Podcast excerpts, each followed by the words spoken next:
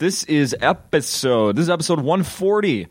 No Laugh Track podcast. Thank you to Circle of Heat as always for letting us uh, play their music at the beginning there. Uh, oh, I just got a message from eBay. They really want me to get back on there. eBay, or did you get a, a message from Lycos too and ask Jeeves? I, this is not sponsored by eBay. We have no affiliation, but I just got a message on my phone. Uh, my tourney, what does it say? My tourney gear is on eBay. I don't want it. What tourney gear? I don't want any tourney gear. Did you look for like a baseball glove once in your life? And, Maybe- and you were maybe. like, you're like, oh god, now it's uh, now it's every day. You know what I did? Well, at first, let me say that is the voice of Pete Lee. Pete Oh, Lee's yes. back on I- No Laugh Track podcast because he's headlining this week at Acme. I'm so excited. The last time I was on here uh, was for Crash and Burn. Yeah, I with. Tim. Yeah, with Tim, and that was really fun. And um, yeah, I was at Acme like twice in two months because I was like here in April. Doing your your week. regular show, and then I had to come back and do a week where I wrote all new material. And we were supposed to write 18 minutes or 20 minutes. I think I came in with 15, and I left at the end of the week with 25 new minutes. yeah, are you using any of it? yeah. Yeah. Um, I'm. Um, I'm. I just submitted to do a half hour special, another one on Comedy Central, and I would say that like the core of that half hour is what I wrote at Crash and Burn. Really? Yeah, like it's. I wrote a lot of other stuff, and like I went back and uh, with a lot of those bits, like, um, because during Crash and Burn, there's only so much that you can tighten a bit in one week Yeah. because you really have to try out a bit over so many different crowds and like not just the acme crowd that is like it's almost like there's a gun pointed to their head to laugh like they're so good Mm-hmm. Yeah, yeah. you have to like take that those jokes to new jersey where they're like I feel uncom- I feel comfortable when you're uncomfortable. You know, like you got to take those there, and like you got to take them to New York, and like like really hard crowds that are just the worst crowds, and then like figure out where the holes are in them and where you got to punch. Is it up. that? Would you think that is that the normal timeline of how quickly you can get some new material? Like, were you were you confident in it? I mean, that was Yeah. only what last May, I think. Yeah, that well, yeah. I mean, I don't know. Like some comics try to write a new hour every year, and I just try to write however much I wrote that's really good. Yeah. and because like you, I probably write two hours a year. Okay. but maybe a half an hour is really good. Maybe forty five is good some years. Um, you know, um, I don't know. Like I wrote. I, wrote, I do this thing now. It's almost like a crash and burn, but it's it's just I'm on a regular show, and no one knows that I'm trying out ten new minutes of material. Oh, Like, okay. they just don't know. It's in New York, the Stand Comedy Club. Uh, um, we're gonna call it Acme Sister Club in New York City. That's you know how like Mm-hmm. you know how you'll be in like Anoka, Minnesota, and they're like we're a sister city Yeah, with, yeah. with Shenzhen, China. Okinawa. Yeah, yeah, exactly. The- I'm gonna call the stand Acme Sister Club. It, the the owner, the owners there are like, hey man, you can just like come here and try out new material on this Monday night show. It's Awesome. it's a free show. It's called Frantic, and so I bring like every time I do that show, I bring like a new ten minutes that I'm just like, yeah, I don't know if this will work, and Yeah. and then I tighten the screws, and I, I, that ten has gone down to like six minutes now. But, Oh, wow. So I have like a new six minutes from just this week here tonight. But, That's. Did you just do that this week, Monday? I did that this week. Yeah. Yeah. So, um, and I have like I always take a set, a set list up on stage. Um, I've had people tell me that that's unprofessional, but I've been doing it since the first time I was ever on this stage. Yeah. In in my half hour special, I had a set list. Um, you know, like I've always like I've always had a set list, and um, uh, Do you always use it? Do you yeah, always actually I, look I at it? I glance at it, and I but yeah. So now I have like my set list of the the jokes that I've been doing that I really like, and then now I have this other set list just to remember the stuff that's new from this week. Oh, you know? okay. But yeah, it's um I don't know, but every time I see somebody with a set list that's on the stool, they're not like really like examining it. They're like taking a sip of water, going, "Okay, you know." Um, Yeah, it'd be one thing if you like, uh, you know what? Time out. Start writing things down. Mm-hmm. I think I have seen that, and that's kind of funny too sometimes, though. That's really funny. Maggie Yeah. Faris did that a lot. Yeah. I don't know if she still does that, but um, she would be like, "Hold on, audience," and she'd make the audience wait while she wrote the. It was. I was. It was like, I'm. I'm not like, like I'm not that confident of a person Yeah. just in general. So Yeah. like, um, like uh, just seeing somebody that does, I'm like, oh, that's the most baller shit ever. Have we talked since uh, you went to China with everybody? oh my god, no! But I have stories. We can talk about that. yeah, I mean, since then, I've uh, Chad has been here, Yeah. and Tom Segura. yeah. Uh, oh, and even uh, uh, Josh. Yeah. Oh, So- yeah. Um. Did did either of them tell you about Babui Chiseo oh, of Mabiho? course, of course. Oh god, that was great. that was that was the fun. Just like so for people that I mean, they probably if, if we're on episode 140, they've heard the, that one Probably. if uh, they're sticking with it. because you have to listen to all of these in order, not just cherry pick the people that you like. Um, but no, if you're um, listen, like.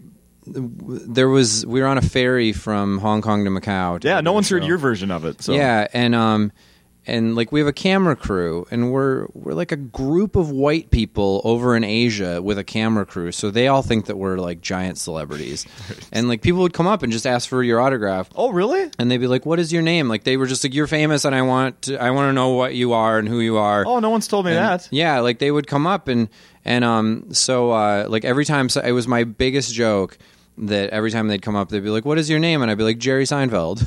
I would just tell them that I'm Jerry Seinfeld because like they don't know, Right. You know, they they're like, "Oh, I just met Jerry Seinfeld. he was so young and vibrant." um, but anyway, um, we were on the thing and. And we have a we have a camera crew, Yeah. and so these like adorable, like adorable like Korean girls that like most guys, if they were in a pack of guys, would be like, how could we have sex with those Korean girls? Right, know, right. Like, like they were like college aged and sexy as shit. Can I swear on this? I sure. guess. They were like sexy as shit. But like comedians are like, how could we fuck with those adorable girls? Right, Like, right. That's how our brain works. You know, like like we don't. I don't. uh, We might want to have sex with you, but only if you have a good enough sense of humor after we after we've messed around with you. You know, like Yeah, joking wise. Can you joke? You have a sense of humor, right? Mm-hmm, So we have this translator woman that's with us that she like was like a producer of the whole tour too, who was amazing named Esther, and um, Esther was like. I don't know. Have, has anybody talked to you about Esther? Yeah, a little bit. A little bit. she was like she was i don't know like just this like big cute woman that like she was just obsessed with sex. Like we'd be taking pictures and she'd be like okay blowjobs. You know instead of like Oh, I say cheese. Yeah, I didn't hear that. She'd be like, okay, hot sex and my pussy, and like, and she would just like take the picture, and like, you can't not smile and have your best smile, and like, like this adorable Asian woman's like, Yeah. okay, hot sex, and um, so Chad, we're on the ferry, and these these Korean girls are like staring at us and being like, "Oh, I wonder if we can talk to them." And so Chad goes, "Esther, how do you say the words?" Or she, he goes, "He goes, what language are they speaking?" And Esther speaks seventeen languages, and she's like, "They're definitely speaking Korean." And he goes, "Okay." He goes, "How do you say the words? Um, would you like to tongue fuck my shit box?" right? Yeah. And Esther was like, "Oh no, I cannot say that. I cannot tell you how to say that." And like Chet's so charming that somehow he talked her into it. And then he stands up and is like, "Babui chiseo mabiho" to Yeah. those girls, and they just looked at each other. I've never seen two people be so excited that someone's talking to them. And then so quickly be not excited that that person just talked to them. It was like amazing, and um, and they just looked at each other like he couldn't have he doesn't speak our language and he couldn't have just said that. that can't be the one phrase that he knows. Like That's not Jerry Seinfeld either. yeah, yeah, exactly. like, like that can't be "Donde está el baño?" Right, right. You know, like, like that can't be what he knows Yeah. in our language. Yeah. And um, Dos cervezas. yeah, like that can't be his phrase that he knows. Right. And um and so um and then they like they go they like asked him again like what did you say? And then Chad stands up and like points to his butthole and he's like babui chiseo mabiho. and um and they like were like "Tia, oh my god and they like I think they disintegrated. I have no idea what happened, but they were so embarrassed, and um, and Disintegrated. I am picturing that. yeah, nobody had sex with them. No, no, no. They uh, they just they turned into dust and landed in the river. I'm Yeah, yeah. They. Oh my god. Oh, that's awesome. Yeah, it was it was amazing. But we went over to Macau, and um, uh, I actually just told this story today. But um, we were we went to perform at the MGM Grand Casino, and there um, the the man the club manager was like, "Hey, whatever you do, um, if this guy comes in and he's wearing a white suit, just get off stage." Like he tells us this beforehand. And I'm like, why? What's happening? And he goes, well, it's just like we have a lot. Like we're in Macau, and this is like the Vegas of Asia. I mean, they literally recreated Asia, like uh, Vegas in it in Asia. Okay. like the same buildings, the same strip, the same everything. Really? Yeah, they just have so much money that they're like, we're just going to recreate Vegas so we don't have to fly all the way there. Makes sense. And so, like, if Vegas attracted mobsters back in the day, like, like Macau attracts international mobsters. You know, like, like the baddest of the bad people in the world that come from governments that don't give a shit that they're mob in their country. Yeah, yeah. And so, um, Did you know this going to Macau? Oh God, no, No, no, I wouldn't have gone. You know, like I don't know, but um, but so uh, so of course, while I'm on stage, uh, this guy this guy rolls in and he's wearing a white suit and he's got champagne bottles and like like rap video girls with him, like and um, he's this like You know who I'm picturing is Psy, that that singer, Gangnam Style. or I mean, it was is. very Psy-esque. It was it was honestly like like I wondered if if this guy was the character or if this guy was the guy that they based that character on in The Hangover. You know? Um, Oh, yeah, like, yeah, yeah. And he's wearing a white suit and whatever. And so I was like, I was like, and he like walks. Ken Jeong's character. Yeah, he like walks right up to the stage. I mean, he like walks right up to the stage and he's like messing with me and I was like and he's like just out loud heckling me and he's got champagne. For and- real? Yeah. And I was like, "Okay, Pete, you got to get out of here." Like, all right. And so I was like, How yeah. far into your act were you? I was 25 minutes into my half an hour, but I was like, Okay. "You got to go. You just have to go." Yeah. Like it doesn't matter. You have to go. And so I was like, I was like, "Okay, well, that's my time." And the guy was like, "No, no, entertain me, entertain me." And I was like, um, I was like, I have to, I can't because I'm done with my show and I don't have any more show left. Like that was, I think that's what I said. Yeah. And then he like started ripping on me, and then I was like, "That's okay. I'm afraid of you, sir. You know, like like I know who you are, and they told me about you, and I'm not gonna mess with you, and blah blah Holy blah." shit. And then like at one point while I was up there, like he said something to me that was like an insult. And then I was like, no, no. I was like, I like you. I respect you. I was like, and um, you know, we have the same problems. I can't grow a mustache either. And um, like, cause he just had that like wispy, like you know, that wispy Yes. um, Asian mustache. You know, We just, uh, Pete, uh, you weren't here, but they just had the uh, boys state hockey tournament. You know, high school hockey Oh, tournament yeah. in St. Paul, and so that's known for you know the uh, wispy mustaches and beards. I don't know if you saw the video going around. The guy with the, the the where they the guy edits their Yes. or he he gives commentary to The- their hair and yes, their the mullets and all their- hair tournament or whatever. The all hair team. Oh my god, yeah, that I just watched that video. It You was did. amazing. It's so funny. It's so funny. Anyway, so that But- yeah, there's the good example of the wispy stash. oh, he had this guy had like this guy had Justin Bieber's mustache, you know, like and he was like a grown, probably I don't know, fifty year old guy. Oh, okay. But um, so he, so like I get off stage and they're like they're like Mr. Fock would like to see you. His name is Johnny, and then Fock F O K, right? An O with like a line over it, you know, like Johnny Falk. and um, uh, and I was like, oh god, I was like, I don't want to, you know, I don't, I don't want to do this. And um, so I go over to him and I was like, and they're like, Mr. Falk would like an apology, and I was like. Okay, yeah, I'll. That's all he wants. I'll apologize the shit out of this guy. I'll just, yeah, sorry, sir, sorry that I insulted you. And he was like, and so I apologized to him. He gave me his business card. I still have his business card. Like that was a baller move to be like, here's my card. I'm gonna murder you. Yeah. You know, like like you, who gives the person that they're going to murder? Who plants the name of the murderer on the body? Like that's somebody that has the government in their pocket, right? Like that's a that's some baller shit. This is my fuck you card. yeah, yeah, exactly, Put this in your pocket. exactly. It, it actually is. fl- It's more flammable for when we burn you alive. for when we put you in one of those barrels that Breaking Bad, like when they just put them in that solvent. Like this actually, it's an agent that helps that move I just I just put a drop of water on that thing and you're done. Yeah. oh my god. This. So um. So he goes. Uh. So then he's like. He goes. He goes. All right. He goes. I'll accept your apology. Um. And then he takes a glass of champagne that was like pre-poured, and he hands it to me. and He goes, "Just drink the champagne with me." Whoa. And I go. I saw the red uh, our the Game of Thrones episode. What happens here? Yeah. And I go. And I go. I can't drink that. And he goes, and nobody's ever said that to him apparently. And and he goes, and he goes, why? And I was like, I'm an alcoholic. And he goes, and he's like, I don't, I don't understand what you're saying. I don't, blah blah blah. blah. And he, all of a sudden, he starts tra- talking in Mandarin or whatever. And um, and I go, and this was my, I go, I go, oh, so now you don't speak English. I was like, you spoke it so well when you're talking to me from stage, but like, I realize I'm already dead, so I'm just gonna say things, right? What the fuck? I go, so now you don't speak English, and he's like, he's like, drink, drink, and he's like pushing the glass into my face, and in my brain, I'm like, do I snap the stem off of this and be the guy that finally kills this man? you know, like what do I do? Like what? do- Like what do you do?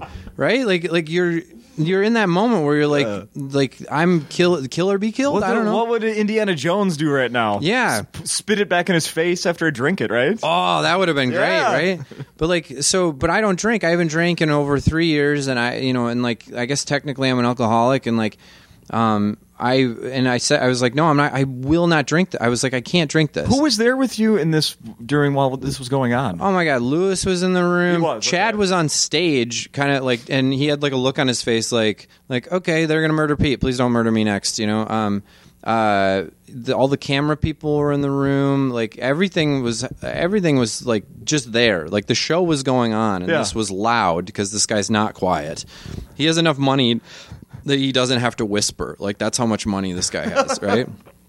And um, so he he bought himself out of whispering. yeah, he bought himself out of whispering. So he he uh um and I was like I'm not going to drink that. I was like I'm just not going to and cuz I was like I'm not drinking it. Right. I won't I won't drink it. And he goes and he's like he goes, "Well, you drink it or I'm going to hurt you." No. And um and the thing that they that I didn't say earlier is that there was a comedian there that was there like a year earlier that like mouthed off to this guy and ended up in intensive care for a long time. Like like in like like dirt fo- dirt floor China hospital, you know, like like for a long time and they were like you don't want to be that guy Holy shit. and there were like there were like Thai cage fighters that were like standing on this you know on the stage protecting us. Um, and I like walked over. I was like, "Hey, will you help me out?" And the guy was like, "I'm not doing anything to that guy." Like, Holy like, crap. I don't like that guy will find my family. Like, no, you can't.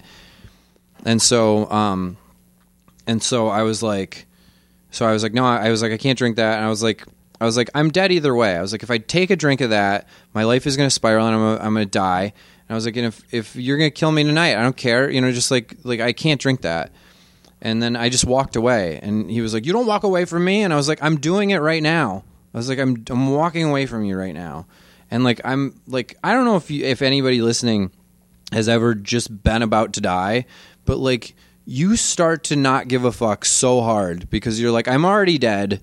It doesn't fucking matter. Like like you're like you're you're so upset that somebody is going to kill you that you're like like it like the you know the moment in the movie where the person's like "Uh, oh I'll do anything like Yeah. like that moment hits you. You have that moment. Yeah. And then you're like, wait, like if I'm about to die, I might as well get my money's worth, kind of a thing. So then this contact from the hotel was like, we need to get you out of the country. And I was like, uh, like, because I I had like walked away and I just went back to my table and they had like gummy bears and peanuts and stuff. And I was like, well, I'm going all gummy bears because I'm about to die. Like, like I don't care about my teeth. I'm going all in on the gummy bears. And um, they're like, no. And I was like, all right. I was like, I'll go back up to my hotel room and get my computer and my bag. And they're like, no, no, no.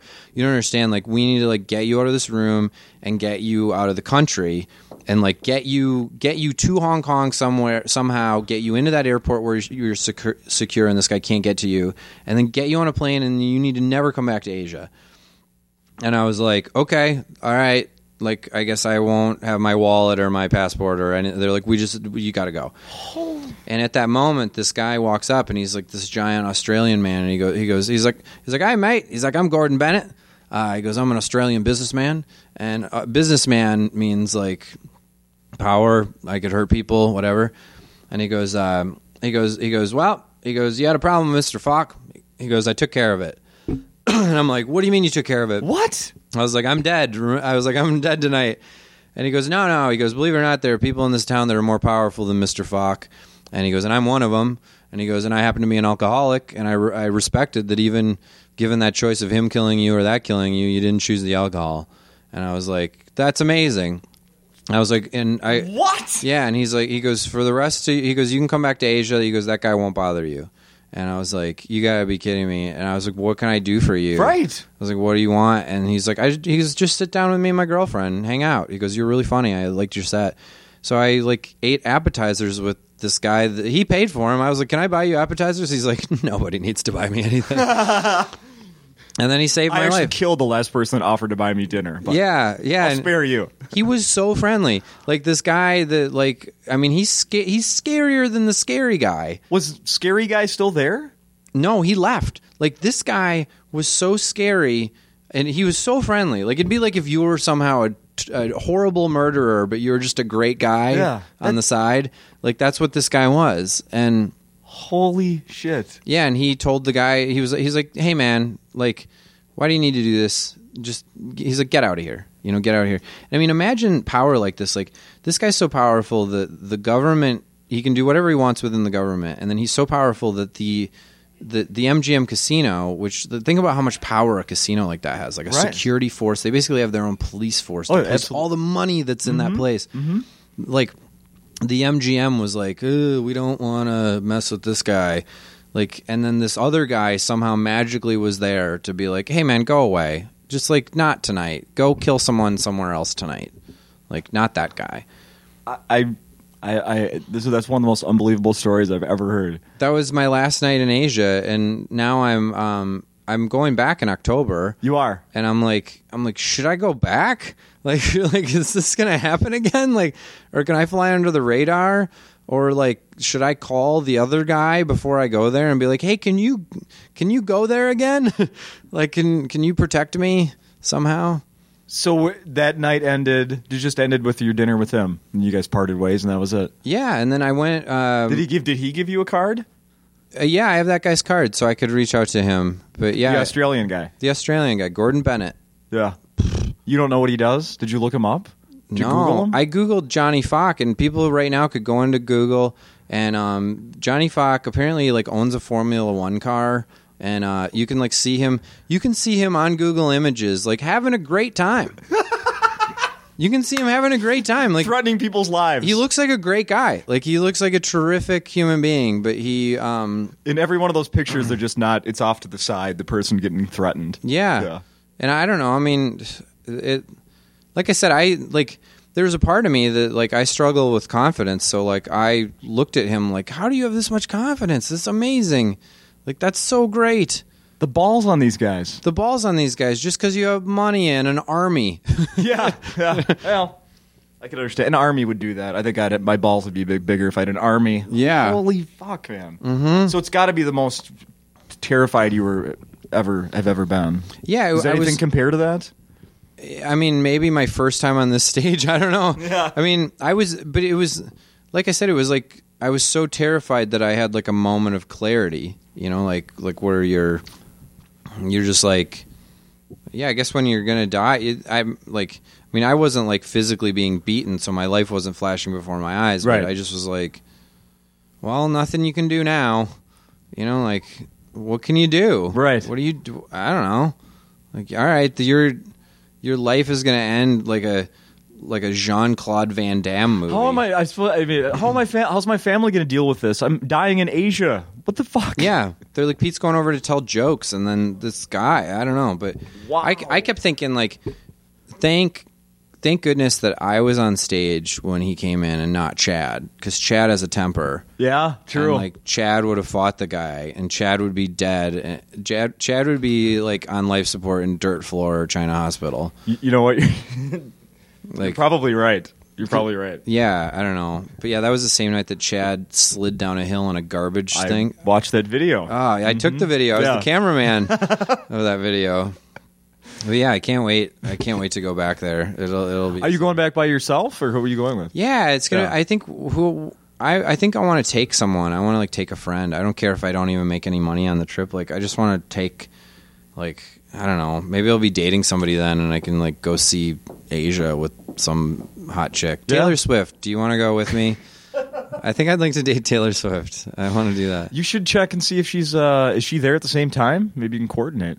That would actually be funny if you're like, I mean, because you're so starved for like other Americans to hang out with. Uh-huh. Maybe I could get like Katy Perry to come hang out with me. I don't know. I don't know. Come on, Kate. Yeah, come on, Kate's. Come on, come on, K Bear. um. Wow, Pete. That's wow. Is, do you think that's uh, you know Josh uh, is putting that documentary together? Is The- this going to be in there? Are people going to see Damien this? Damien had his camera over in that area while the thing was happening, but like. I actually should reach out to Damien and be like, "Did you get that? Were you afraid to get it? Um, Did they confiscate it? Yeah, did they? Con- yeah, did like? Are you guys? Because I talked to Josh at one point. like immediately after it happened, and he goes, he goes, oh, he goes, he goes. There's a big part of me that wants to put that in the documentary, and then there's another part of me that doesn't want like that guy to come after me. Yeah. because I mean, I think that there's there's the danger of putting him in there, and then there's also the danger of um, like he didn't, the guy didn't sign a waiver, and I guess you can blur out his face or whatever. Sure. but, Yeah. but like. I don't know. I guess I'm openly talking about it. Maybe I shouldn't be. You know, like maybe I shouldn't be talking about it. But, but you know, I don't. I know. can't wait to get out of here and Google him. Yeah, yeah. looking out of this, that. out of this basement. Can't do it we- here. A little tough We don't have do. any internet. Yeah. Uh huh. Isn't that one of the beauty the beauty parts of this room? Is that like you're actually you're actually removed from civilization now. Mm-hmm. Like Except somehow that eBay message came through. yeah, every once in a while I'll get a text or an email like in here, and then I'm like, oh okay, it like did come through. I mean, this wall is is four feet thick of of stone Oh yeah. that was like that was chipped away from a quarry, Uh-huh. and like every wall is four four or five feet thick. That they like really overestimated how much they needed. like like they didn't they had no You don't know the full history of this place. Maybe they needed it. maybe they needed it, but like all I have to say is that if the world ever ends. I want to be doing sh- a show here. Oh, hell yeah. We will all live for like another month. This is the bunker I want to be in. Yeah, No doubt. this place is yeah. This could this could withstand anything. Mm-hmm. Look at these freaking pillars. You kidding me? Yeah, yeah. I mean, I don't know. Like I went to I went to Fenway Park, and they have like those like thin steel pillars that are holding up Fenway Park, and this is the, they have oak trees. They have like, they have like nine oak trees down here that Pretty are holding much. up the ceiling. Yeah. They really overestimated what they. yeah, nothing sways here. I bet Fenway sways a bit. oh yeah, it Yeah. does. Yeah. So you uh you slid it in there a little bit about how you may be dating someone in the future. Obviously you're not now, but that also means wait a minute. Yeah. I've listened to Pete on this podcast before and he had a wife. What the hell happened, people? yeah, I don't have one anymore. No. Um, yeah, the um, yeah, I like uh, like her and I have like a good um, we're like friendly and stuff, and like a lot of that's we you know we got to be cool because our cat's dying of cancer. Unbelievable. We have to like we have to like we've been at the vet together with the cat, you know, and like um, so I don't know, like we've been very kind to each other through the whole thing. Um, but like you know, I I like signed an agreement that basically said that like I wouldn't really talk about like her specifically or her whatever. But I mean, I'll talk about like you know like like it sucks, right? Like like you know what I'm talking about. Like it sucks to get a divorce. Like yeah, I've talked about mine, you know, here and there on this podcast. I we it took a really long time for me, but I have two daughters. You don't have any kids, Oh, Uh, thank right? God. Con- no, confirm no, that, I don't please? have any kids. No, thank Just God. a cat. Yeah, thank God we didn't have any kids, you know, and um I don't know, like it's it sucks and it's like you know, like the bottom line is like, you know, we're two people that used to be awesome together. Yeah, That w- like for a good amount of time were not good at all. And then we had to leave and like that I mean, we were together for a decade, you Yeah. know, like like the that like whole mental process of disconnecting from someone and dis like and a lot of it like you don't even like you don't even like mourn necessarily like your direct relationship with that person but like that was you mourn like you then sure. you were like you're like oh my god remember when i was happy then Uh-huh, yeah. when the whole yeah. world was right and my bubble wasn't burst and like you know like everything was great and like you'd see people with problems and you'd be like why are you cranky buddy Right, right. and now i'm like so sad and i'm like okay i get why that person's crying So it's interesting. Like for me, uh, I didn't, I didn't know anything about this until I was here, you know, last week doing the podcast, and Yeah. you know, Derek mentioned something to me about it. Like, hey, you know, kind of gave me the heads up. Like, Pete's going to be here next week, and just so you know, he's getting divorced. I'm like, whoa, what? yeah Really? what? Whoa. And then I, and then just when we were talking before, uh, you know, we had some lunch here at Acme, some delicious lunch. Uh, it was Highly a- recommend the BLT. Oh, oh my God! Yeah, I, I had just turkey, so I, I had the tea, but that's not tomato. no tea. Uh, but uh, we were talking, and I didn't know that you. Apparently, you're talking about it on stage. yeah, I talk about it on stage, and like, but that's like that's been like the tough part with the whole thing is like you're literally a sad clown, you know, and like I my show, like I've never I don't know how to say this, but like I've never been funnier. Like like my my show is really, it's really kind and it's really gentle and gentle, and it's like my jokes have never been stronger and like um, i think it's so different from almost everything that other comics are doing because every other comic's so aggressive and like so like i'm edgy and i gotta say stuff Right. and like like look at how look at how saying stuff i am and like i think if there's a message in my show that it's like okay to be kind and like and oh my god how much does that fucking suck Right. to try to be kind you know Uh-huh, uh-huh. and like um but yeah the the tough part like while i was going through the initial part of the divorce was like i was i've been on this 92 city college tour and so like i'd be like going in theaters at colleges in front of all these like excited college kids that like pre-gamed for your show and it's like happy happy happy and they're in college they've never ever had problems you know like ever Not like they- that. yeah. And then I'm like, you know, I get out on stage and they cheer. And the whole time I'm on stage, I'm like, hey, man, don't cry. Like, you can't, you, like, Pete, you can't fucking cry before the show.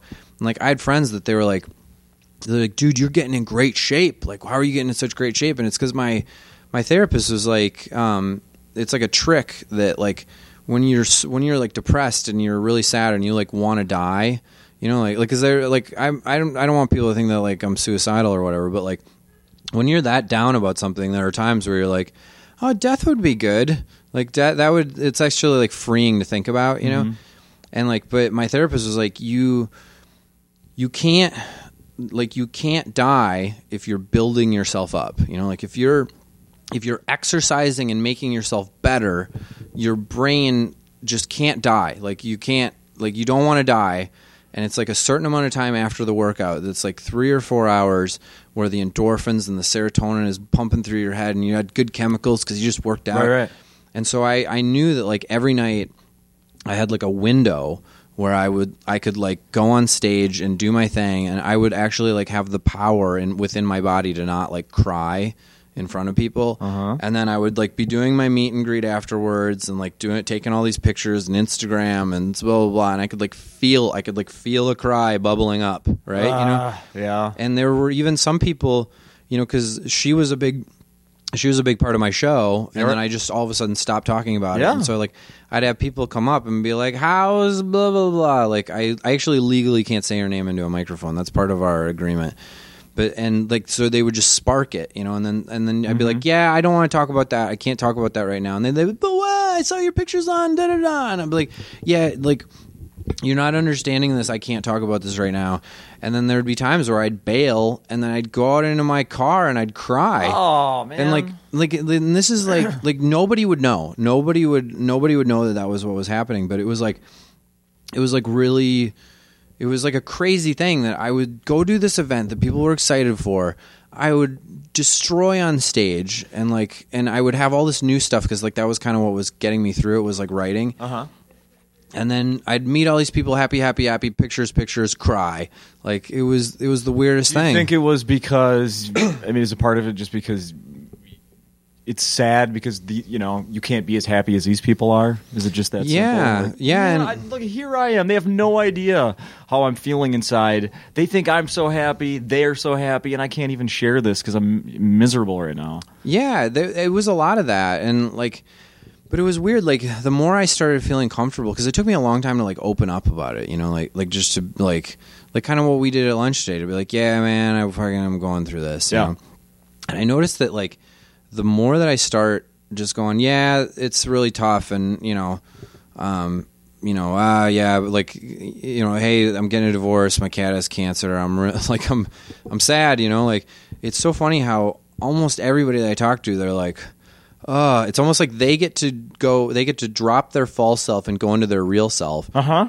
Oh and, yeah. and they're relieved. They're actually relieved that they're like, all right, I don't have to be bullshit with this guy, Right. And they'll go, oh god, yeah, um, yeah, my dude, my dad's dying or whatever. They'll just tell me the the worst thing that is happening to them that they're focusing on, and I realize that like maybe that's why this comedy club fills up is because everybody's going through some shit. Mm-hmm. Like nobody is not going through some shit, and if they if they are not going through shit, they either went through it or they're about to. Right. And right. like like so, I don't know. It just it, it, it it's been weird, you know. Like the whole the whole process of it has been really tough. But like I'm now to a point where like I call this phase the Hawaii phase, you know, because like you know how it like rains in Hawaii once a day. Like once a day, I cry. like it's not multiple times. It's like once a day. Kind of a mist. It's a mist. Yeah. It's, sometimes it's actually really refreshing. Like like it it um it I, I don't know like it'll just something will trigger me and Yeah. you know and but the thing that I talk about it on stage because I don't ever want to be one of those guys that's like you know like uh, my you know my battle axe ex wife or you know whatever because that's not how I feel about her. I mean she's she's a person. We're just two people and people are people get shitty with each other you know like like it's just what happened it's happened to everyone mm-hmm. you know and like i don't know like so i don't ever want to like i i've very i've like humanized her very much in my mind you know and i see her all the time because of the cat we go to the vet with the cat and like you know um so like i just never want to be that guy and like i also like i always think that it's kind of tacky when somebody's like you know, like you spent a decade or 20 years with this person or whatever, and then you're like, ah, worst enemy. It's Right. like, well, I think a lot of times that's fear, you know, like they're, they're just so afraid of how they feel about that person. But I've I just been trying to work through it. I've been Yeah. trying to work through. How, sorry. I'm, like not actually getting choked up. I'm choking. Help him, someone. but yeah, I don't know. I just I just want to I, I- I don't want to be that guy. So I've been talking like I have a whole bit about like I cried in the I cried in the Phoenix airport, and like I think that a lot of my anxiety like as a man came from forever came from uh like like you just don't you like fight off any emotion that's not happiness because you don't want to cry in public and like ever since i cried in that airport out loud in front of people and like it was like a spectacle like like a, i talk about on the stage like a baby looked at me like dude you're fucked up you know like like a crying baby like the- Grow up. yeah, like the baby had like snot coming out of its nose and like tears, and the baby was like, "God, are you a baby?" You know, like, like I, I don't know. I've Never seen a baby with five o'clock shadow. Grow up. yeah, yeah, I don't know. I just, it just seemed more. It, it's just, it's way more attractive to me to talk about that type of an element of the breakup Mm-hmm. versus like just, um, you know, protagonist antagonist Right, kind of a right. thing. Like, Yeah. you know, because I think the protagonist is me, and the antagonist is life. You know, like, like it, I don't know, like it's everyone's antagonist, really. yeah, I mean, we all ha- we all have had to deal with that in our life and or in our lives, and like it's like this it's like this force of nature that people come together. It's beautiful. It sours, and you gotta go. You got it's shitty, and you gotta break up, and like like that. That force happened to us, and we're both good people. And What? you know. uh Okay, I now. I've like I haven't seen you in person since last you know like last spring. I'm gorgeous. You are you're still as cute as ever. That's what I wanted. That's what I was getting to. yeah. Uh, but I have noticed via social media you have had probably four different hairstyles in the last year. Oh my god, yeah. That What's going on, dude? That's like part of whatever midlife crisis led to my divorce. But um, yeah, the um, I like grew out my hair last summer. It was just like crazy and because my hair's really curly. Yeah. and it was just this crazy like mop top thing that I would say out of seven days of the week, two of those days it looked so cool. and then the other five days I looked homeless. You know, like like if I just like had to w- wake up and roll out and like go to something like this, like um, sometimes it'd be perfect, and sometimes it was just like, oh, dude, you look really bad, and like what's going on with your life, and and I'm also like I'm 37, so like. You know, like um, I think when you're, I think when your hair is really fucked up and you're 20 and your face is just like, you know, your skin is just 20. Mm-hmm. Like, you can have homeless hair in a 20 year old's face, and you're like, that looks rad. Yeah, yeah. But if you're 37 and your face is starting to go, and then you have a homeless person's hair, you're just homeless. Yeah, you just yeah. look homeless, and um, and so I don't know, and it like it just was like a lot of maintenance, and then I. I went to that hairstyle um, that was like I, I still kind of have it. It's like the part to the side, like the Mad Men cut, mm-hmm. um, and like sometimes it's longer on top than others.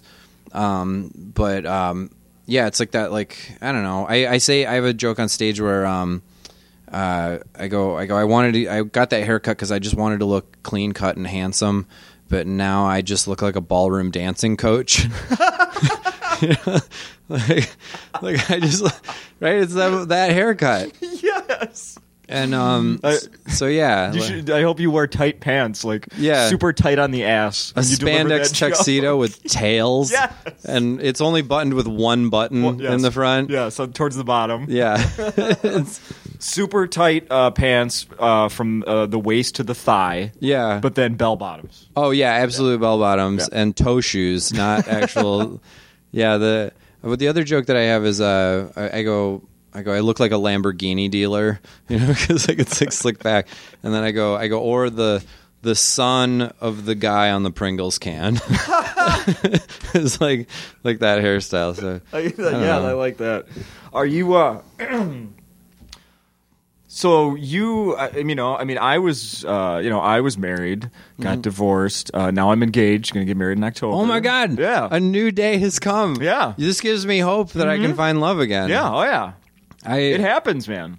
can I ask you questions? Um, I now I'm gonna interview you because like I like so I um I actually was on a radio show this morning and I was like talking about like I like just made jokes. You know, like comics make jokes, and I was like, I was like, oh, if you think that premarital sex is good, postmarital sex is the best. well, I like haven't done that yet. Like, Okay. My I'm not kidding. My like my dick is sad. Like, how long does it take for your dick not to be sad anymore? I called my brother. And I was like, dude, I'm like afraid to have sex with a new girl because I'm afraid that I'm gonna have a sad dick and it's not gonna work. You know. And Oh. And my brother goes, yeah. He goes, when you're depressed. The reason why your dick doesn't work sometimes, and it's not like all the time, it's like intermittent. I guess it's a very personal thing that I'm sharing. But he goes because when you're depressed, you're it's like a biological function that your brain is like you can't make a baby right now. Sure, sure. Like, you can't do that. But like I don't know, like like I worry about that. Like and I also just worry about who you can trust, you know, like who like what I don't know. Well, that's what I was going to ask you. Is I I mean, I now you have the prospect of dating. I mean, it, in, that you probably you know, like I never thought I was going to date again ever. I Yeah. got, when I got married, it, that was going to be it. Not getting divorced. Mm-hmm. I'm not going to be dating again. This is it. Well, obviously, all that changed, and now now I'm done dating again. Now I found one. That's But great, There, but, like- was a time that in between the uh, you know my, my first marriage and then in meeting uh, Ashley, Mm-hmm. my fiance. That uh, yeah, I I had some fun, buddy. That's great. That, And- yeah, I can't wait. That's going to be fun to start that fun and like I, I don't know like it, but let me ask you this like did you like I guess I'm I've had a few girls come up and sort of like make offers and like even girls like there are a couple girls that like it's like I've been friends with them for a while and you could tell that they kind of wanted their shot but I was always taken and like I took I. Uh, did you don't- take advantage of that? Yes. Okay. Yes. That sounds great, but like, like I don't, I wouldn't want to ruin any of those friendships. Number one, or does it? Does that ruin the friendships? Uh, mm, yeah, yeah. You, it made it different. Yeah. yeah. See, I It don't wasn't want. someone that I that even lived locally, Yeah. or someone that that did it. You know, came back to town, but Okay. wasn't living locally, but did at one point. And but even like just staying in touch twice a year. Yeah. After that, has it? Yeah. It has- changes everything, it- yeah. It, it did change it. Yeah, I don't want to like change that. You know, that kind of dynamic. No, and know. I didn't either. But then you also, yeah, I don't know the. Um, there's also like there would be just like, like I was at I was at the stand um, comedy club and this like random girl from the audience who was gorgeous was hitting on me the other night. And like, of course, you know, I had one of my best friends there with me, and I had a few comics, and they're like, "Dude, go for it." But like, she just like like had like red flags all over her. You know, she was like very basic. Um, she like you know she already was like telling me about her ex. You know, like she was kind of getting over something too, and like and I was like. Okay, yeah, I don't want to be revenge sex for someone. And like think about like when you were 19, you'd kill to be revenge sex, right? But when you're like a little bit older, you're like, ah, I can't connect with your baggage. and like she'd be like, yeah, and my ex cheated on me all the time, and blah blah blah. And all I could think was like, this bitch has STDs, you know, like Yeah. like this is where I'm gonna get herpes from, and I don't have it, and I've never gotten it, and I don't know how, you know, like and so it's like. It's like, yeah, I guess I'm like I'm scared of STDs. Like, I don't want to link up with like somebody that's really crazy. It was Like, weird to buy condoms again. yeah, yeah. I don't want to wear condoms. You know how long it's been since I've wore condoms? I I agree, man. But I did. like condoms were different when your dick was 19, you know, and it was like just anything would make you come. And like like now, I think like my dick would be like we could just not do this if this is what it has to be. I don't know. But maybe maybe it'd be like cuz I'm thinking about sex like it was. I'm thinking about married sex with a condom. And maybe single sex with a condom is just amazing. Like, It can be. you know. Certainly can be. Yeah, all right. Okay, this is prepping me.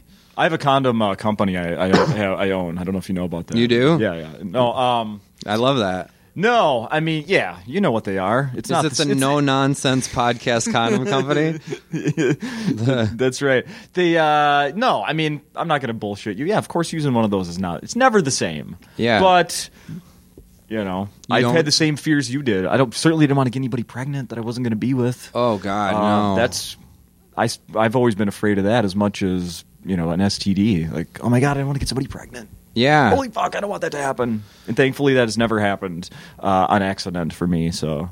yeah, I, and I think I've I think I've made it through life. I don't think I think I'm in the clear now. But um, but that's like a weird like this this whole thing that I'm talking about. Like, I don't want people to think that that this is sort of like how I'm predisposed to being uh, like disinterested in in sex. Like, I mean, I would say that it, if I've ever had a true addiction in my life, like before I met my wife, that was it.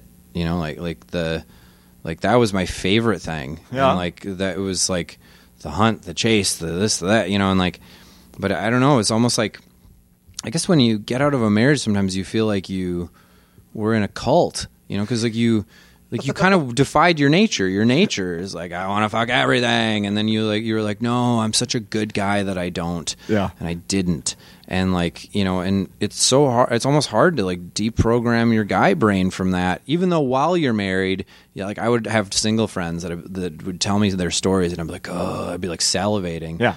But I guess yeah, this you know, I'm kind of in like the long boat ride home from war right now where I'm just digesting all of it. Yeah, that's interesting. I mean, uh, okay, you said you're you're 36. You said 37. 37. Yeah. yeah. So, I mean, you know, if you want to spend time with girls that are in their 20s, they can be a lot of fun. Ah. They're probably not going to want to, uh, you know, they may not want to get too serious. And maybe that could be fun for you. Or maybe you want to, uh, you know, have someone that's mature and more, you know, at your at your level.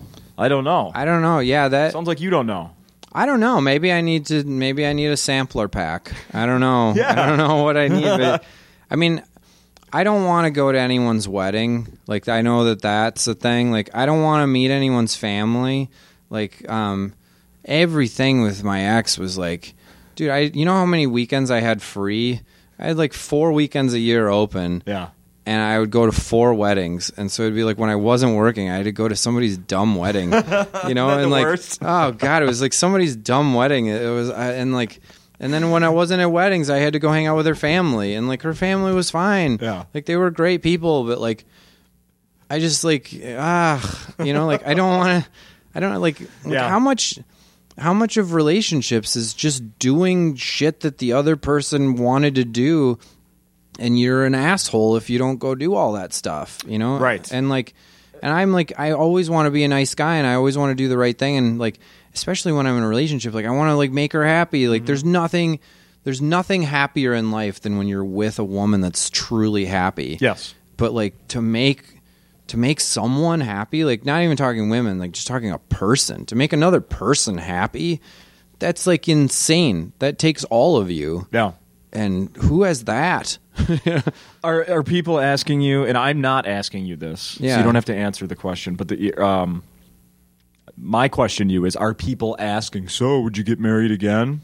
No, you don't need to answer that. No, I get that all the time, and yeah. like my answer is like I hope, Yeah. you know, but like Okay. there's there's a part of me that like I guess I can't picture it right now because I'm so in the woods still. Yeah, of course. But like I I don't know. I just I hope that somebody comes along. But like I was talking to Derek uh, when we were coming back from radio that like whoever it would be that I would get married to would have to be so cool, like you know, with this life and this career. Yeah. would have to be just stunning, beautiful. Like, and I know that that's superficial, but that's important. Like, I need to roll over and see the person's face and go, "I love that face." Mm-hmm. Oh my god! And I'm not talking about like like that they can't age or like that face can't Like, because I, I see women all the time that are like in their mid 50s, and I'm like, that's a good looking woman. Of course. fuck yeah. Oh, That- yeah. Like, that woman never had plastic surgery. She's got a great face and she takes care of herself. And yeah, that face. Um, I would need. I would need her to be funny. Like I just I I don't know. Like I would need her to have a great sense of humor to make me laugh. You know. Yeah. Um, like have low drama levels. Like oh my god, I can't stand it in life. Like when when like when like life is hard enough, and then when you have another person that's inventing shit to be harder while you're in that thing, like Just saying that, Pete, is giving making me stressed right now. i'm Just thinking. yeah, like I can't. I just can't. Like I, I and like it would have to be. it- And like somebody fun, somebody that loves to go out but also loves to be introverted, Yeah. and like just sit in and tunnel. Like I would, it was like the Derek goes uh, in the car. He goes, "Sounds like you're describing a guy." I was just gonna say the same thing. Yeah. yeah. like that would have to be You kind of just you're, you're describing a buddy. yeah, it would have to be, and like somebody that would, like somebody that would like want to like work on sex forever. You know, like somebody yeah. that would want to like work on that heat and not get so lazy. Yeah, yeah. Like, oh god, um, it's like I don't know, like that. It would have to be all those things, and like I don't know that that exists. You know? she's out there, but she's already married. I'm sorry to tell you. Yeah, she's already married, and I'll get her when she's divorced and she's over her stuff. But Exactly. I don't. I mean, like, When she's bitter, she'll be looking for you. Yeah, it would just it would have to be it would have to be every single one of those things and like I don't think that I could ever uh, like if I ever was in a relationship with a girl that wasn't all those things, I would I don't I don't know. I think I would be like I think we can date for a few weeks. I don't know. Yeah. You know, like There's nothing wrong with that. Nothing yeah, at all. Maybe that's what it's going to be. Maybe I'm going to Derek Jeter my way through life. I don't know. this, you know, I mean, it's kind of it's a the, the sick joke that a lot of people say after you get divorced is like, uh, yeah, no, hey, that was the practice one. Yeah. and I don't, and it's not, you know, it's not really as Mm-hmm. simplified as that. However. You can take a lot of things from that and learn a whole bunch about yourself, Yeah. and about life, and about you know. So it can be a you know, it obviously can be a positive. And hey, I'm super happy right now Well- as far as that part of my life goes. So. Is uh, you said her name is Ashley? Yeah. Is this her first time or okay? Okay, so yeah, that. But you're gonna go into it already having done this and already having like done all the soul searching from it and all the. Yeah, I mean, I don't know, like yeah, I've done a lot of like mental work and like I I think I knew almost nothing about myself when I came into my relationship with my ex, and now I know so much and I know so much of what I would do differently and like and like boundaries that I would put up and like you know um, things that I wouldn't do Right. you know and yeah so uh, yeah your your marriage that you're about to have is going to be so much better Oh, yeah. than the first Yeah. one Uh huh.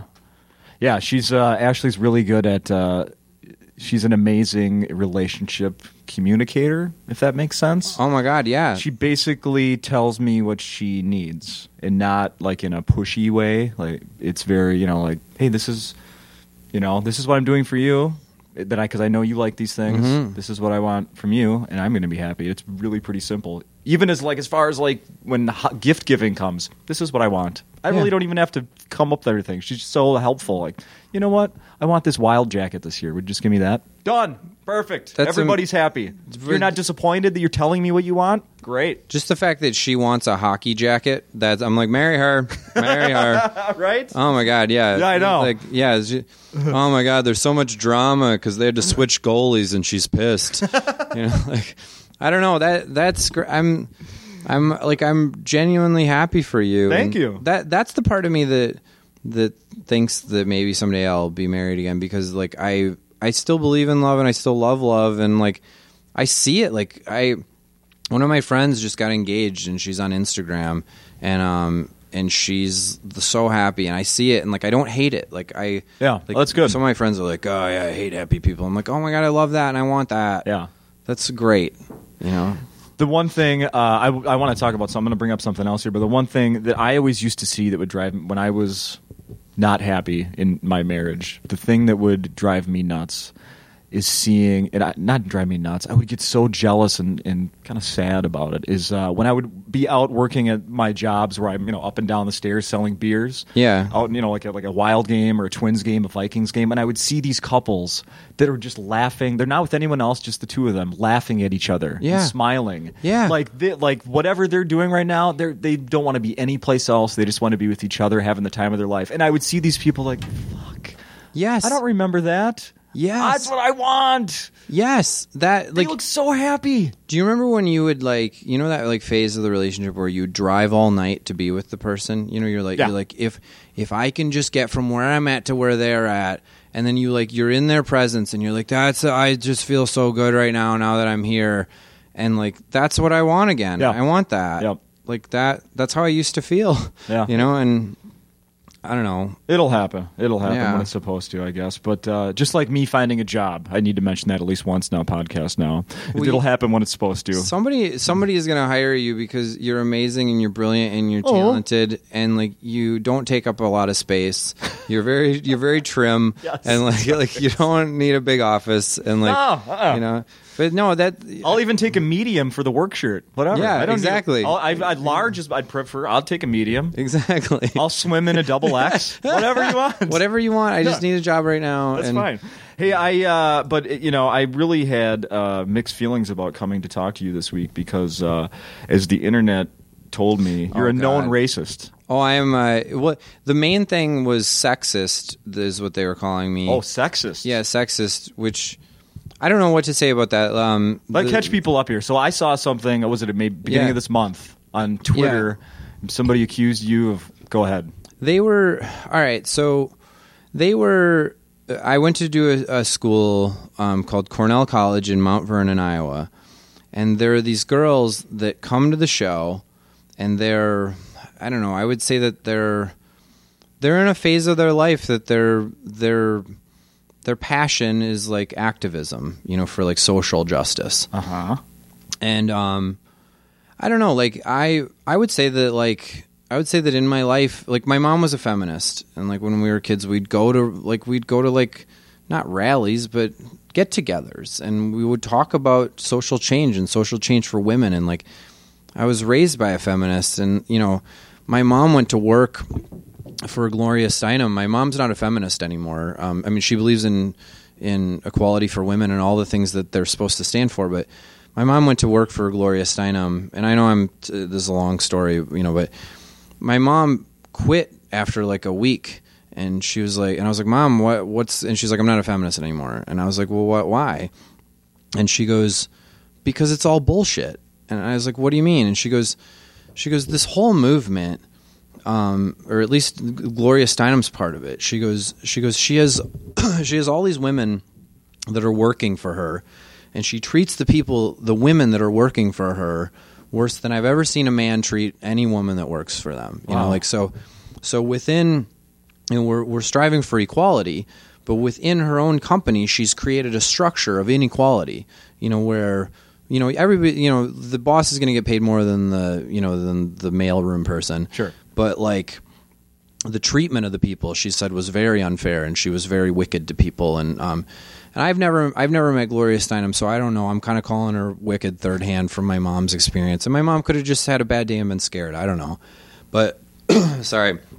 Um but anyway so what I'm trying to say is like you know I I had a mother that was very steeped in activism and I you know sort of went along with it as a little boy and also look at it from the lens that I came up in that my mom was like men are bad men are bad men are bad. And I was like I'm becoming one. You know like I don't know. Like I don't think that we're all bad. And Right. like also um also like it's I think that a lot of that is just rooted in in people get like they're they're so in touch with their, their anger. And it's um it's sort of like you can you can devote your life to channeling your anger into something like that or you can actually work on your anger and work on yourself and try to live a life that is a little more zen than than looking at, for reasons to be pissed off At people, yeah. about equal about inequality you Yeah. know and some people would say that looking at life through that lens is lazy and you're not the world's never going to change if you're just sitting back and going well i just want to sit back and be happy and i don't want any drama and like life is shitty enough and my cat's dying of cancer right? Right, right, right. so this was what two weeks ago? And i'm in the middle of all this divorce stuff middle of whatever. So this 19 year old and her like friend who like have you ever met somebody that like she's like the leader of the group? She's the leader of the mean girls. And then she's got her friend with her that her friend is not just her friend. Her friend is like her intern. Yeah. Yeah, what she said. yeah yeah she's she's the assistant coach of their friendship. So already th- already there's there's an inequality happening right in front of me. Um um one of i mean i guess this is important but um they're both they're both women. Uh, one of them was white one of them was black. I got the feeling that they were in a relationship with one another. Okay. um, so you have you have three things going on there, like three things that they're fighting for inequality, and they're also at a stage of their life where this is this is not just their passion; it's a hobby, and it's also probably a channel that their brain goes to automatically. Well, they come to comedy shows and they record the person's set with their cell phone, like hoping to find something and confront them uh, at the end of the show. And this girl walks up to me and like, I've had this before at shows, you know, where and like first of all, uh, like I'm not saying that my show is perfect. Like there's, you know, there's probably sexist things in there, um, and I'm not talking like overtly sexist, just like the use of symbols, general symbols and words and you know whatever. And um, part of comedy is to challenge the status quo, and you know, like there's. I'm sure that I say edgy things, or you know, I don't know, but um, but really, I, I speak through kindness while I'm on stage, and I think that I think that of comedians, I don't know that you would find many comedians who have put so much thought into their act and chosen their words so carefully, so that they are trying to be so fair to every group of people. Yeah. Um, I mean, I have I have a giant chunk of my act that is all pro gay. Like it's it's a whole chunk that's pro gay. Um, I talk about women's weight and how like hard it must be. I mean, pretty much my point of view is almost the woman's point of view flowing through a man. Yeah, we've talked about that. Yeah, on this podcast for you and I. It really so the fact that these the fact that these two girls um like I don't know how to describe them like like this is going to this is to be sexist but I'm going to use a I'm to use like a like an urban dictionary um word to describe them or like a like a like I listen to a lot of rap music and like I like a lot of hip hop but um these two girls were giant basic bitches. They were they were very common people. They hadn't had a whole lot of life experience. They hadn't read a lot that gave them depth. Um, they um, they were basically like textbook activists, and then they were like throwing all this textbook stuff at me that like I was like, no, that's actually wrong because of this because I had spent so much time in the feminist movement, and I was like, no, you're wrong. so all of that qualifies what what I'm going to say. So I have a joke in my act where I go, um, I go, I'm not a manly man. Like if I was choke, like if I was strangling you, you'd go, ah, your hands are so soft. Death tickles, right? Yeah. That's the entire context of the joke. Uh-huh. I'm the victim of the of the joke is me because I'm talking about being a soft man. Yeah. Like I'm I'm the the the victim of the joke is my own masculinity, Uh-huh. you know, which is something that if you're I guess if you're a feminist, you know, like attacking the myth that is masculinity would be attractive to you. But these two girls were so basic and they they didn't have an original thought in their head and they were also very manipulative. And these girls they were they were people that were like you know like the mean girls from high school, like they were those girls but doing it on behalf of a just cause, which is shitty. Mm-hmm. But that's what so many people do. Right. You know like like look at look at people look at people like Al Sharpton. You know, he says that he's representing a cause, but he's just trying to make himself famous. Yeah. You know, like that's what these girls are for the Bennett they're going after this just cause that I believe in, but for their own ego. Yeah. Like they're they're like, "Oh my god, they figured out we can bully someone we we can go up to somebody and bully them and like call them a racist and a sexist and say that like and you have to address that seriously and you have to handle it with kid gloves and you have to take it you know like Right. otherwise you're terrible Right. But anyway so the girl comes up to me and she goes she goes i didn't like your joke about domestic violence. And and i was like what joke about domestic violence? She goes when you were strangling women with your soft hands. And i go i go what joke about strangling women? I go there's not there's not a joke about strangling women in my whole show. No. and um and she goes um and she goes yes you said that if i strangled women i and i was like no i was like you're you're wrong. And she goes well i recorded your show. And she like pulls out her phone. Ugh. i go well number one it's actually in my contract that you can't do that. And i was like you don't know my contract but you can't. And um i go number two i have done that joke on television. Um network lawyers have approved it. I was like i would never Second of all, I would never, ever, ever um, strangle a, woman. I would never talk about it. That would never make an audience laugh. Right. Like, um, you know, it it just it just wouldn't, and it, it's not the right thing. And I would never do that. And I didn't say that. And um, and she's like, "No, you said you strangled a woman." And I was like, "Well," I was like, "You're not right." I was like, "You're you're just you're wrong. You're wrong, and you're upset with me about something that didn't happen." And she's like, "Oh, oh, you saying I'm ignorant?" Oh, boy. And, I, and then it was like, she's like, "Are you calling black people stupid?" Oh boy. No, no, and no, I was no, like, no, no, no, and I was like, no, no. no, no, no, no. I was like, I was like, I'm calling you stupid because you're wrong about this one thing. Right. Like you're you were wrong about this, and you're and she was so angry, and I was, I was like, you're very oh. angry. Whoa, so I'm an angry black woman. Oh boy. And I was No, like, no, no. I was like, technically, you are all of those things, but I'm not saying that in in how you're saying it. I'm like, I'm just saying that you're wrong about this thing, and um, and she was like, you know, she's she's all up in arms, and then her her assistant coach is there going, yes, and you were very sexist, and I was like, I wasn't, I just wasn't, and um, and so um, so yeah, so I there was no convincing her that it was not a domestic violence joke when it just isn't. Like, it's been on television, it's been on this and that. And then she gets into, you know, she goes, she goes, and you said, um, she goes, you said something on stage, like she goes, you like said the word black, and she's like, that's racist, and I was like, Huh?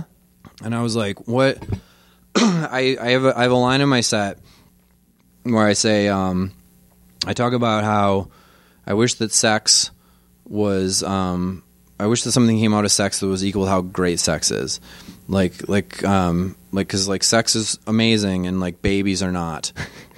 I was like, I wish that something came out instead of a baby. Like you'd be like, oh my god, an iPhone, you know, like like you'd give birth to an iPhone, like something that you'd be like, oh my god, I got the new one. No condoms. Yeah, no condoms. And then my tagline is, and it's not even weird that it's black. right? Like it's just the classic trope Yeah. of of um of of you know, I mean it's it's been done in movies a million times of like of of if the baby is a different race than me, it's not mine. And so I'm like I'm like Yeah, it's simple. Yeah. I'm, I can't. It's not. And then after that, the line that she took issue with, I go, I go, I go. I love black people. By the way, I was like, I love them, and um, that's all I said. And it gets a laugh because it's so innocent. Yeah. it's just like me being like, I love black people. I go, Yeah. I go. The line that you said that I was racist was, I love black people, and I was saying that genuinely. And I was like, I was like, you, you are not. You, I, I was. Uh, so how did it how did it end up on social media then? Why did it why did it go from wherever you were that night at the college to online? so these girls um they so i made a post that was like hey i i had i, I was i was, 'cause I was like mad and um so i go um i go i had two activist girls call me sexist and racist and violent against women uh, and I was like, my show, and I go, I go, there's nothing worse than than people who use just causes to be bullies, because that's really what they were doing. Yeah. If you boil down what they were doing, specifically to me, Yeah. and I also know another comic who's a black woman who they did the same thing to after her show. So they're they're shit starters, you know, like they're Completely. They're shit starters and and it just don't attack artists you know like like we are we are sensitive, fucked up people. Like we we are doing this because we have to. Like we we are doing this because something bad happened to us, and we have to get on stage in front of strangers and need their approval. And like when you prey on those type of people, you're evil. Like Yeah. you're you're a really bad person. And like and like I said, all the causes that she is supposedly representing, I I believe in them hundred percent. Um, I am right there with you. Yeah. Um, but I even had a talk with her that day, and I said, I was like, listen, I go, you don't have any life experience. You, you, I was like, I'm sure that you've encountered racism. I was like, so that's that is life experience. But I was like, just in general, I was like, you're 19 and you've done nothing in life. And I was like, I go, but one of the lessons that you need to learn in life, and you'll learn it over time because you have to learn it, is that there's so much shit in life that is hard. And when you can find happiness, you need to actually like look for that happiness and not look for the negative. Yeah. And I go, I go. I've read so much on this. I've been through years of therapy, and and I was like, I used to have a brain like yours, where I just looked for the negative, and I wanted to tunnel down that rabbit hole because it felt so good, and it like scratched that itch, but like, it never makes you happy. And so I was like, I was like, I just want you to know that for some reason, even though you're being mean to me, I like want to help you. I like want to help you, like not live such an angry life Yeah. and um and that made her even angrier you know but because yeah why would why would she want to try to be happy Yeah. Oh, you're better than me. You trying to help me? Yeah yeah. You must be better than me. yeah you must be better than me white man. And like but and first of all i'm not i mean i am white but i'm american indian. Like and if i wanted to be bitter holy shit if i wanted to tunnel into that like my people technically are still there we're still living in like our own little concentration camps within america. Like Yeah.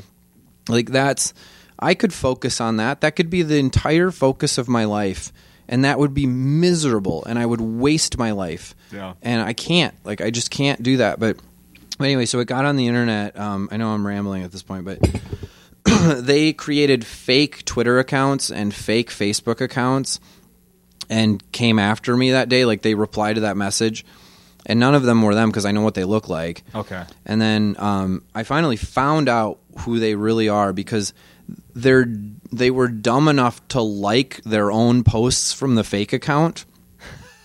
With the real accounts. Yeah. like come on. Like come on. You're like they're just they're just 19, you know? And like and I thought about like cuz I mean people like really came to my aid cuz they were going after me and everybody that knows me is like Wait, what? Right. You're attacking Pete? You know, like I have friends that have stuff in their act that they could really take issue with, and then the person would go, "Yeah, I said that because I believe it." Mm-hmm. Right. You know, and then they could actually go after that person because they'd be like, "That this person's part of the problem." Yeah. And um, Not Pete Lee. yeah, not me. And like, I don't know. Maybe I'm a hypocrite. Maybe I really am part of the problem. I don't know. But like, I just, just don't attack me. So, um, so like, there were a ton of people. I have a lot of fans that like, I'm a pretty nice guy, and I don't ever want to. So, I was only responding to what they were saying. Yeah. Like, I was only, I was on issue.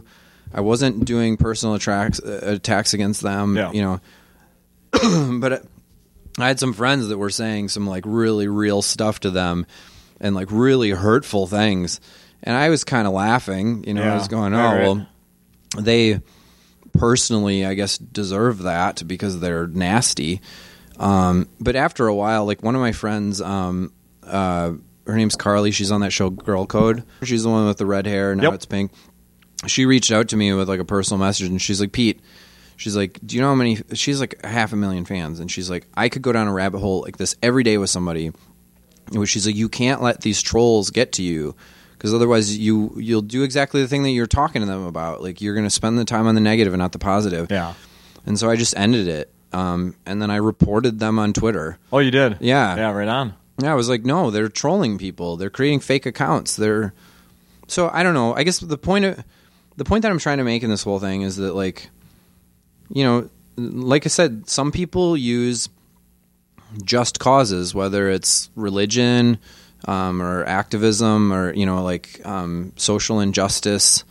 um, the murder of somebody else, like they use it for their own personal gain, Yeah. whether it's to become famous or just to channel their anger. And it feels good to throw your anger at somebody. Yeah. But I don't know if you're listening to this and this ever happens to you, like you don't have to take it seriously. don't take it seriously like I did. Like just let it die. Let them not bully you. you Yeah. know? Lesson learned. It Yeah. sounds like.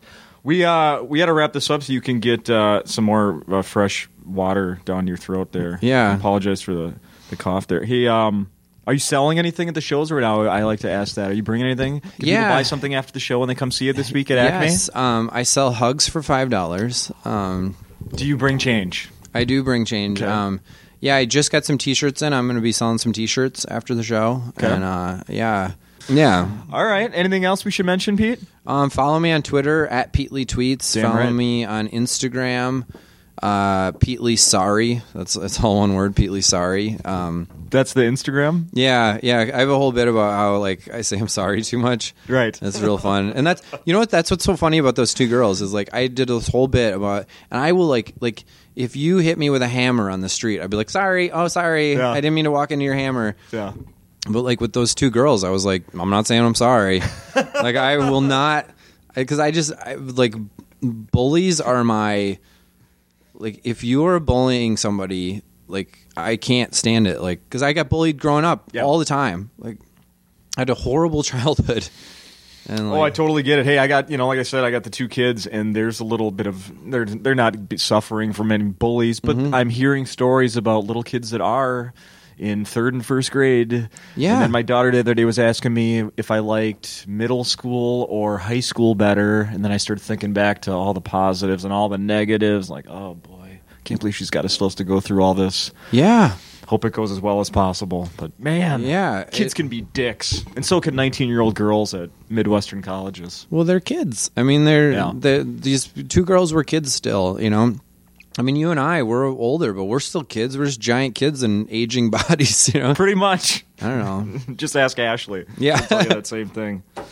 Pete, thank you. thank you so much This has been good, I think, for both of us. Thank I'm gonna, you. I'm going to speak for you and say this has been good for both of us. I'm gonna end it on a sneeze.